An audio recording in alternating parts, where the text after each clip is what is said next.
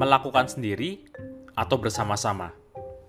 Saya jadi teringat dengan sebuah pepatah dari Afrika kuno yang mengatakan demikian. If you want to go fast, go alone. If you want to go far, go together. Artinya begini, kalau kamu mau bergerak dengan cepat, pergilah sendiri. Tapi kalau mau pergi yang jauh, pergilah bersama-sama. Sebuah pepatah yang luar biasa menurut saya. Saya jadi teringat tentang bagaimana kisah saya bersama dengan teman-teman saya.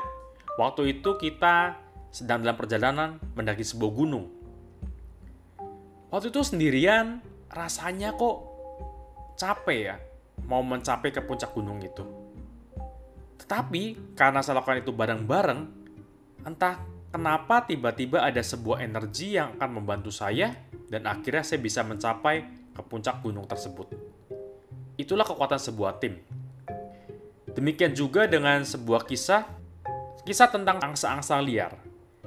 Angsa-angsa ini dipaksa oleh iklim untuk berpindah tempat. Dan angsa ini, mereka melakukan perjalanan yang jaraknya jauh beribu-ribu mil. Kalau angsa ini melakukan sendirian, tentunya dia nggak akan punya kekuatan untuk mencapai tujuan tersebut. Tapi yang luar biasa dari kisah ini adalah angsa-angsa ini ternyata melakukan perjalanan ini bersama dengan kelompoknya.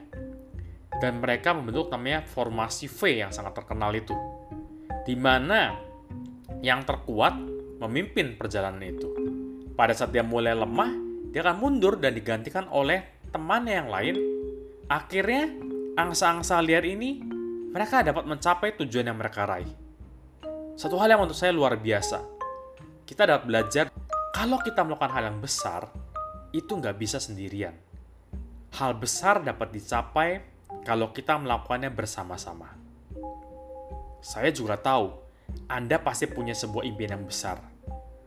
Untuk mewujudkan impian besar Anda, Anda perlu membangun sebuah tim, lakukan bersama-sama sehingga impian itu akan dapat menjadi kenyataan.